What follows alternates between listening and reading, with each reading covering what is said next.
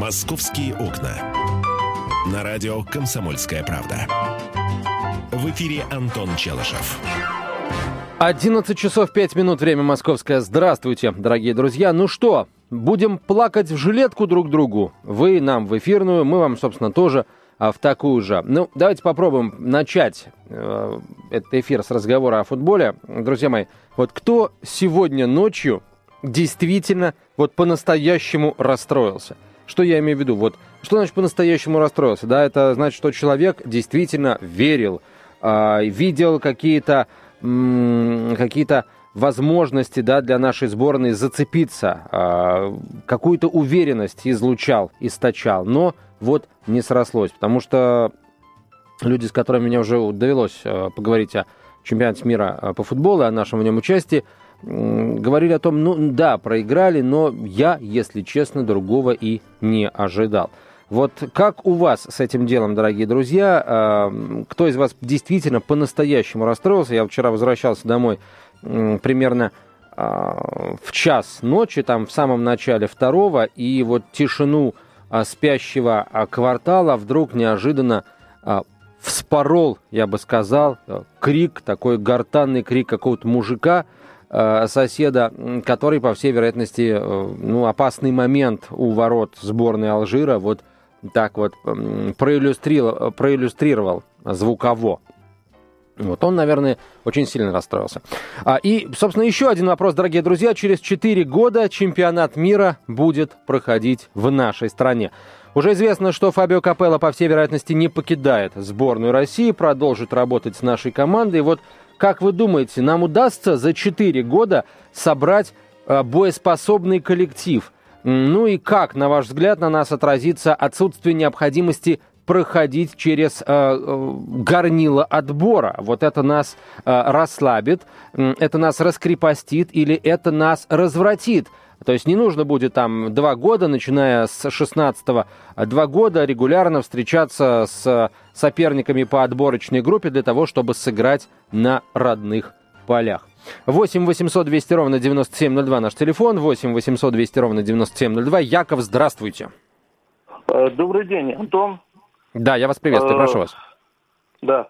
Э, помните холодное лето в 1952 году?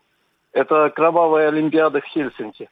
Именно поэтому Сталин и приказал расстреливать каждого спортсмена, даже переодетого НКВДшника, если тот получит на соревнованиях Э, место ниже третьего. Вот встреча футбольных команд СССР и Югославии проходила достаточно драматично. Так. Вот. Ну, хорошо. То вы считаете... Нужно расстреливать. Понятно. Вы считаете, что это, это сейчас поможет в условиях 21 века? Даже в Северной Корее не расстреливают. Ну, максимум там отправляют в трудовые лагеря. Ну что нам, на Северную Корею равняться, что ли? Зачем? У нас э, своя история. И нужно просто повторить эту историю. Вот и все. Понятно. Не согласен я с тем, что вот э, эта история нам что-нибудь хорошее принесет. Ну хорошо, давайте вспомним, да, 52 год э, расстреливали. И что? И у нас после этого какие-то виды спорта поднялись на небывалую высоту. Футбол как был, а, собственно, у нас, ну, не видом спорта номер один с точки зрения достижений, так и остается таковым, хотя с точки зрения любителей, да, и, возможно, даже профессионалов в этом виде он на первом месте. Не думаю я, что какие-то серьезные наказания здесь э, уместны. Вот, ну, не буду я за вас ничего говорить, давайте, давайте вы сами скажете. Михаил, здравствуйте. Здравствуйте, добрый день. Ну, я думаю, что, конечно, такие радикальные меры, как расстрел и все остальное... Да, да вообще не обсуждается, вот правда. Да, это слишком. Но экономические меры, когда, а, так сказать, основная зарплата идет только по достижению результата, а, а та зарплата, которая платится, она платится только для того, чтобы человек, так сказать, жил более-менее достойной жизнью, ну, не разъезжая в Бентли и не летая на частном самолете, естественно, а средней жизнью какого-то среднего гражданина, не олигарха, конечно, вот, то в этом случае тогда стимул будет. А в противном случае это такая же система и с эффективными менеджерами, которые вся эффективность заключается в основном в их знакомствах а не в эффективности работы, потому что они оцениваются, э, так сказать, той зарплатой, которую да. они Михаил, выделили, смотрите, а ну вот, вот... делами, которые сделали. А, спасибо, Михаил, за ваше мнение, но вот схема, которую предлагаете вы, она подходит только, наверное, для тренера, да, для тренера сборной, потому что игроки сборной без того там получают а, комиссионные, точнее не комиссионные, а призовые, достаточно небольшие по сравнению с, тем, с теми деньгами, которые они получают в клубах. А с тренером, да, можно, конечно, поставить э, наличие каких-то бонусов и премий в зависимости от результата э, итогового, там, это выход в финальную часть или, скажем, определенный результат уже в самой финальной части чемпионата мира. Но, вы знаете, э, не найдем мы сейчас тренера ни в России, ни где-то за рубежом, э, с которым можно договориться так. Вот давай ты будешь получать 50 тысяч долларов в год – пока будешь сборную готовить. А если ты в финальной части чемпионата мира выйдешь из группы и дойдешь до четвертьфинала, ты получишь еще там, условно говоря, 10 миллионов долларов. Таких тренеров мы не найдем ни в России, ни в нашей стране. А что касается спортсменов, то они сейчас живут э, именно так. Э, они приходят в клуб, клуб добивается результата, они повышают свою трансферную стоимость и получают, начинают получать большие зарплаты. Э, в клубах это и сейчас происходит. Там это, безусловно, бизнес. Со сборной пока, да, не получается. Кирилл, здравствуйте. Здравствуйте. Но все-таки я хотел бы поставить зависимость зарплаты от результата спортсменов. Чьи? А. Я сейчас скажу, да, каким давайте. образом. Значит, смотрите, сейчас а, легко замерить скорость спортсменов и время, сколько они бегают. У нас по 45 минут два, два тайма идут, да, ну, как бы два периода, ну, вот этих вот матчей, да. Э, вот замерять скорость, сколько они минимум должны бегать, чтобы достичь результатов хотя бы тех спортсменов, которые сейчас выиграли чемпионат, вот выиграют чемпионат мира, да, а, ведь зарплаты их э, уже соответствуют мировым стандартам, то есть, а бегают они на уровне, в общем-то, курицы. Э, я бы хотел, чтобы они бегали хотя бы как страусы, но а, уж не говоря про там пантеру и всех остальных животных. То есть можно поставить результаты, которые они обязательно должны... Если они их не достигают, платить им минимальную зарплату. Угу. Понятно. Кирилл, еще раз, да, друзья мои, а, мы можем вообще ничего не платить, потому, э, потому что основные они деньги получают в клубах. Эти деньги не играют сколь-нибудь значительной роли. Это, во-первых. Во-вторых, без оскорблений. Это вот однозначно. Никаких э, сравнений ни с какими животными. А, вот. Еще неизвестно какие. Мы на самом деле профессионалы в, свои, в своих сферах деятельности. Поэтому на личности не переходим. Вообще давайте о будущем думать. Что нам думать думать о вчерашнем дне? Что будет через 4 года, когда чемпионат мира пройдет у нас? Вот главный вопрос. Попытаемся ответить после новостей. Московские окна. Московские окна. На радио «Комсомольская правда». В эфире Антон Челышев.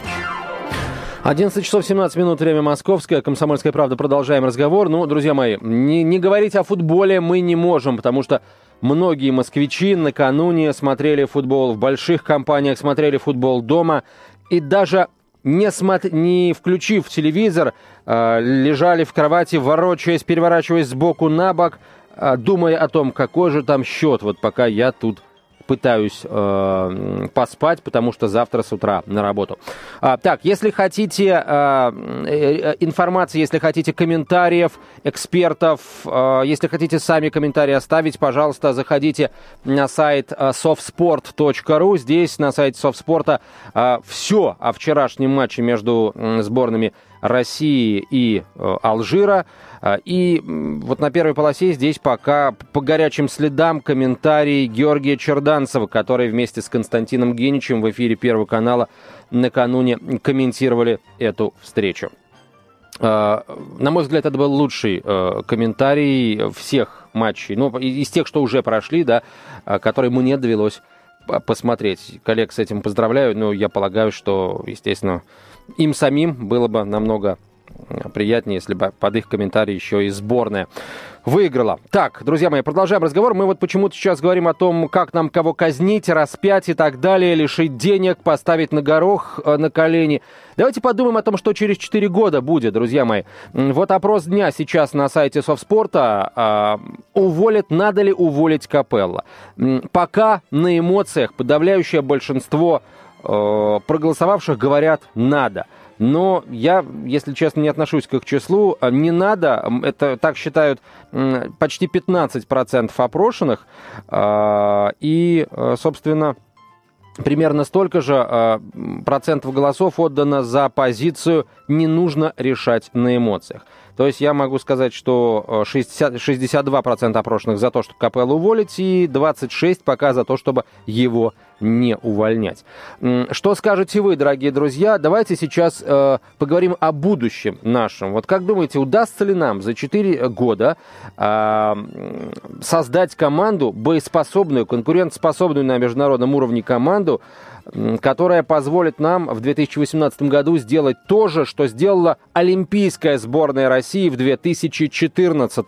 Мы выиграли медальный зачет. Да, в каких-то видах спорта выступили не лучшим образом в хоккее, естественно, в первую очередь. Но хоккеисты потом реабилитировались частично, выиграв чемпионат мира. Но удастся ли так с футболом? 8 800 200 ровно 9702. Алексей, здравствуйте. А, здравствуйте, Антон. Ну, я думаю, что каждый из видов спорта не только как бы имеет свою производную силовую составляющую, но и интеллектуальную. Так. Поэтому в тандеме, когда работает тренер и его подопечные, а в том числе и тренер является непосредственно педагогом. Я сам бывший спортсмен, и тренер мне часто заменял моих родителей, потому что контролировал ну, мое, так, можно так сказать, режим дня. И о каких-то порочных явлениях вообще не было речи. Я был целеустремлен, и как бы это было моей, моей жизненной, так сказать, позицией. Вот, я хочу сказать, что я посмотрел по Википедии, вот э, персона э, Фабио Капелло недостаточно безупречна. Здесь витиеватые есть нити недоговоренности, где он конфликтовал, где по каким-то причинам те команды, которые он возглавлял по той или по многим факторам, не оказывались на той должной высоте, на которой были рассчитаны его и силы, и тех людей, которые его нанимали. Но я хочу подчеркнуть, вид, каждый вид спорта уникален по, по своему развитию.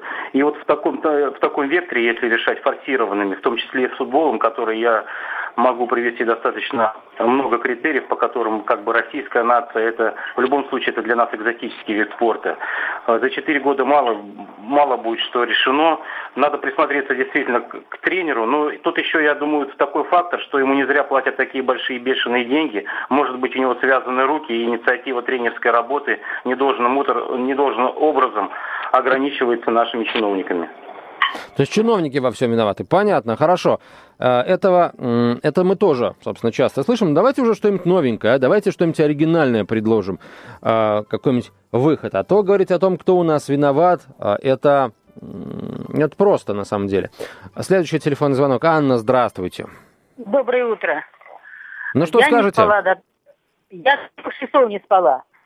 Понимаете, ни в коем случае Капала нельзя отстранять. Ни в коем случае. Потому что четыре года, э, вот это такая была школа сейчас, э, пер, первенство мира. Э, в каждой команде всех стран, понимаете, э, была какая-то изюмина. Вот наши игроки, ребята, должны э, учиться всему бегать быстрее, как вихри должны носиться по полю. Вот тогда будет результат. И атака. Угу. Если атаки не будет, значит, так и, так и будут э, пасовать друг дружке по полю. Спасибо, Анна, спасибо. Но, не знаю, не согласен я с вами. Что значит э, бежать не могут? Да все могут, друзья мои, все могут. Вопрос в другом, почему не получается. А, так, а, друзья, ну что, давайте еще пару телефонных звонков примем. А, и есть у меня одна идея, поделюсь ею с вами чуть позже. А, Владимир, здравствуйте. Да, здравствуйте. Я вот думаю, э, там, то, что капеллу убирать не, не следует. Сейчас, потому что состав, вот, э, который был на чемпионате мира, многие уже старики, они уже, как говорится, отойдут от сборной. И он привлекал молодежь, и э, так что можно на этой молодежи выехать будет. Угу. Понятно. Спасибо. Спасибо вам большое. Молодежь, значит, привлекать и капелла. Придется привлекать молодежь. Хорошо. А, так, а, давайте несколько комментариев я, дорогие друзья, вам сейчас озвучу. Комментариев видных футбольных экспертов, а, которые, естественно, а, высказали все, что они думают советскому спорту. Вот бывший э, форвард «Зенита» из сборной России Александр Панов э, делится впечатлениями от матча «Алжир» э, Россия. А, нам снова дали по шапке. Конечно, было бы здорово выйти. Все-таки Алжир не грант мирового футбола, хоть и играл неплохо, но не выглядел непобедимым. Теперь предстоит думать руководству нашего футбола. Я до сих пор не понял, почему не было в составе Дзюбы. Ведь, по сути, нападение – усилить было неким. Почему не было в составе Дзюбы? Далее, Андрей Червиченко, бывший владелец «Спартака». Первый тайм с Алжиром лучший из тех, что выдала наша сборная на этом чемпионате. Хотя, конечно, ближе к середине тайма вновь все вернулось на круги своя. А, гол забили классный, и вот бы еще пару таких моментов. Потому с самого начала было понятно, что одного гола нам не хватит. А вот второй тайм убедил меня в правоте мысли о том, что все наши беды от главного тренера – считает Червиченко. Мне трудно упрекнуть кого-то из ребят. Всем тяжело, все бились, боролись до конца. Просто кто-то не соответствовал турниру в силу своей квалификации. Кому-то не доставало опыта, но в том-то и дело, что мы нанимаем этого тренера, чтобы он решил многие проблемы, компенсировал нехватку опыта у футболистов. Если у людей есть совесть, то Капелла, а, взявшись за руку с Толстых, должны взять пример со сборной Италии и уйти в отставку. За такие деньги, которые получает Капелла, показывать такой футбол – Россияне не заслуживают тех страданий, которые им подарил этот тренер. За такую зарплату можно взять трех таких специалистов. Того же Халил Ходжича, который руководит сборной Алжира, например. У него все грамотно и атаковали, и защищались, и дурака валяли, когда надо было. А, вот это мнение Андрея Червиченко, бывшего владельца футбольного клуба «Спартак». Так, теперь футболисты практики, пусть и бывшие. Вот, например, эксперт советского спорта Валерий Рингольд назвал голкипера сборной России Игоря Акинфеева главным виновником неудачного выступления сборной на чемпионате мира. Не стоит сетовать на неудачи, результат справедлив. Я доволен всеми ребятами, кроме одного, Акинфеева. Если выходишь из ворот, кричи «мой» и сметай всех вокруг. К другим футболистам претензий нет. До последнего не хотел критиковать вратаря, но он свое дело сделал. И без меня недостатка критики в его адрес не будет. Две грубые и результативные ошибки на чемпионате мира – это слишком много. Вратарь – это как раз та позиция, которая не терпит ошибок. Вратари должны только выручать, э, собственно, исполняя, э, э, простите, исправляя ошибки полевых игроков, считает Валерий Рингольд. Ну и еще, собственно, он об одном футболисте отдельно сказал. Это Андрей Козлов – а, Алексей, простите, Козлов. А, гол в наши ворота пришел после ошибки Козлова на правом фланге. Капелла не взял Анюкова, а я на 100% уверен, что Александр такой оплошности не допустил бы. Он опытный парень, сразу выбил бы в аут, не идя в, отводку, в обводку. Козлов еще молод, голова у него закружилась и не сработала как надо. То есть Козлов ошибся, но виноват в пропущенном мяче Акинфеев, считает Валерий Рингольд. Ну и Евгений Ловчев, его комментарий – а, что касается состава, то ожидания оправдались 50-50. Можно было ожидать выхода и Киржакова, и Дзагоева, но вышел только форвард. Не думаю, что у нас будет перестроение, и Кокорин отправится на левый фланг вместо Канунникова. Вернее, надеюсь, что это будет не так сложно, а, что это будет не так сложно рассчитывать на победу, играя одного форварда. Это Евгений Ловчев о, собственно, первом тайме, а точнее о составах а, команд. Ну а о том, что, э, как прокомментировал итоги всего матча Евгений Серафимович и какие э, он видит перспективы у этой сборной, у этого тренера, у всего российского футбола, мы вам расскажем уже после выпуска новостей. Оставайтесь с нами. Московские окна. Московские окна. На радио «Комсомольская правда».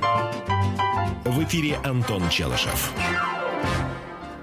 11.32 в российской столице, друзья. Итак, сегодня гостем программы «По-нашему, по-бразильски» будет человек, э, чье мнение я пару минут назад э, вам приводил. Это Валерий Леонидович Рингольд, э, спартаковец, шинниковец, потому что, отыграв 7 лет в «Спартаке», он потом через воронежский труд перешел в Ярославский шинник, и там еще 4 сезона отыграл. А, автор более 80 мечей. Вот такая история, дорогие друзья. Сегодня а, ждем Валерия Леонидовича в вечернем эфире. А я обещал комментарий Евгения Ловчева. Итоги плачевные. Команда наша была зажата, застегнута на все пуговицы.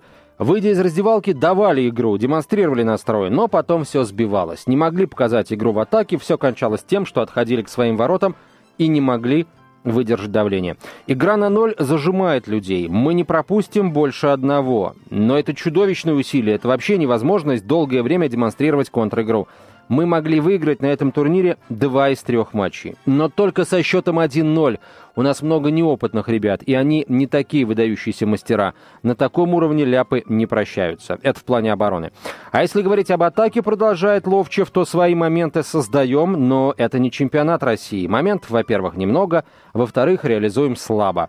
В игре с Бельгией Кокорин не забил, сейчас получилось. И это не наше давление, не поставленная игра. Это моменты, которые возникают периодически, являются плодом индивидуального мастерства. Его может хватить, а может и нет. Сыграли так, как в принципе и ожидался от этой команды. Мы никого не разбили, и нас никто не разбил. Этого мало, и это выглядит диссонансом по сравнению э, с этим чемпионатом мира, где все радуются забитым мячам. Действительно, Мундиаль 2014 это один из самых результативных, и, возможно, чемпионат станет самым результативным за всю историю. Хотя, конечно, на заре Мундиалей мы помним счета там 7 и 10 забитых мячей, э, не было редкостью. Что дальше? Задает вопрос Ловчев и сам пытается на него ответить. Капелла дали еще 4 года, и произошло это еще до чемпионата мира 2014. Он привез молодую команду, которая наполовину новая по сравнению с предыдущим евро. Есть контракты, как его тронешь, и дело не только в деньгах, дело еще и в том, что надо найти кого-то другого, кто способен качественно улучшить игру. Надо терпеть и ждать, резюмирует Ловчев. И если остается Капелла, надо смириться с тем, что красивого футбола мы не увидим. Надежда на Широкого, который, как Пирло у итальянцев, будет играть у нас еще много-много лет. Я сейчас обновлю результаты а, опроса а, болельщиков на сайте Совспорта. А, нужно ли отправлять Капелла в отставку? Нет. Ну, увеличилось число тех, кто говорит да, но лишь на 0,2%. Это не очень э, серьезно, хотя, учитывая, что несколько тысяч э, читателей уже проголосовало, надо полагать, что э, пара десятых процента это 30-40 голосов, да, я так вот, навскидочку. Вот что сказал Василий Березуцкий а, после вылета команды а, на чемпионате мира в Бразилии. А, наверное, преобладает злость. И журналисты задают вопрос, на кого? На партнеров, на тренера, на судью? Прежде всего, на себя отвечает Василий. Очень досадно, что попав впервые за 12 лет на чемпионат мира, мы распорядились своим шансом столь бездарно, не выйдя даже из группы. Так долго готовились, а сыграли всего три матча. А, режет правду матку Березуцкий. А, какие выводы из всей этой истории следует извлечь, а, задает вопрос наш коллега, и вот что отвечает Василий. Вывод после любого поражения всегда только один. Надо больше работать. Ну и, как я уже сказал, учиться лучше играть в футбол. Очень жаль, что мы опять не оправдали надежд наших болельщиков, но поверьте, мы пытались сделать для этого все возможное. А, вот э, такая история, дорогие друзья. У нас есть еще несколько минут для того, чтобы мы уже говорили исключительно о будущем российского футбола, исключительно о том, что ждет нас через 4 года. Удастся ли нам, на ваш взгляд, к 2018 э, избавиться вообще, э, излечиться от всех болезней нашего футбола э, и создать э, команду боеспособную, современную, которая могла бы конкурировать с ведущими футбольными грандами, потому что вот не будет никакого отбора для нашей команды, мы автоматически э, будем э, принимать участие в чемпионате как страна-хозяйка, э, и, значит, мы не будем играть со слабыми соперниками, у нас сразу начнутся серьезные игры, серьезные матчи. 8 800 200 ровно 9702, телефон прямого эфира, 8 800 200 ровно 9702. Ну что, Москва? Московские клубы у нас а, самые богатые, ну, за исключением питерского «Зенита», который, естественно, конкуренцию московским командам составляет. Вот э, что вы, болельщики московских клубов, думаете о грядущем Мундиале? Что будет через 4 года и э, какие изменения футбольной политики на клубном уровне вы бы хотели увидеть? Потому что, с одной стороны, конечно, надо сборную к чемпионату готовить, с другой стороны, есть а, клубная история, и она очень важна, и э, она, на самом деле, гораздо а, более серьезная часть футбола, нежели игры сборной, как бы ни парадоксально это звучало, потому что готовятся ребята, растут, они в, клубной системе растут, да, в системе э, клубных и не только клубных спортивных школ. Там первые деньги, там первые успехи, первая слава, ну и э, так далее. Вот чего, что вы думаете, дорогие болельщики московских клубов, о, о грядущем через 4 года э, чемпионате мира по футболу, который пройдет в нашей стране, и стадионы ваших команд э, эти матчи будут принимать? 8 800 200 ровно 9702, телефон прямого эфира. 8 800 200 ровно 9702. И короткий номер для ваших смс-сообщений 2420. В начале не забываем три буквы РКП. Радио «Комсомольская правда». Михаил, здравствуйте. А, здравствуйте. Значит, я считаю, что раньше было «Динамо», Яшин. То есть надо основу команды менять. Не «Зенит» этот самый, а «Московская Динамо». Все, спасибо. Да. А, на каком месте у нас московская «Динамо» по итогам нынешнего сезона, дорогой Михаил? Не помните вы, не скажете. А вот я сейчас, а, собственно, скажу, на каком а, месте московская «Динамо» по итогам нынешнего сезона. Ну, по итогам нынешнего сезона он на третьем. Ой, простите, это, это, это я не туда, не туда смотрю по итогам нынешнего сезона оно не на третьем месте, да, но на другой позиции. Вот не помню на вскидку, сейчас а, попытаюсь попытаюсь а, найти а, э, эту информацию. Но вот сказать о том, что делать, делать э, команду, строить команду нужно на базе одной какой-то, одного какого-то московского клуба, ну, проходили мы это уже во времена гегемонии Спартака, а, а сейчас Сейчас, наверное, ЦСКА, да, на, на вот эту вот, э, на статус базовой команды сборной может претендовать, но мы, э, мы все видели сами, дорогие друзья, в исполнении защиты сборной России и нашего галкипера. Все, в 12.05 другая тема с футболом никак не связанная. Московские окна.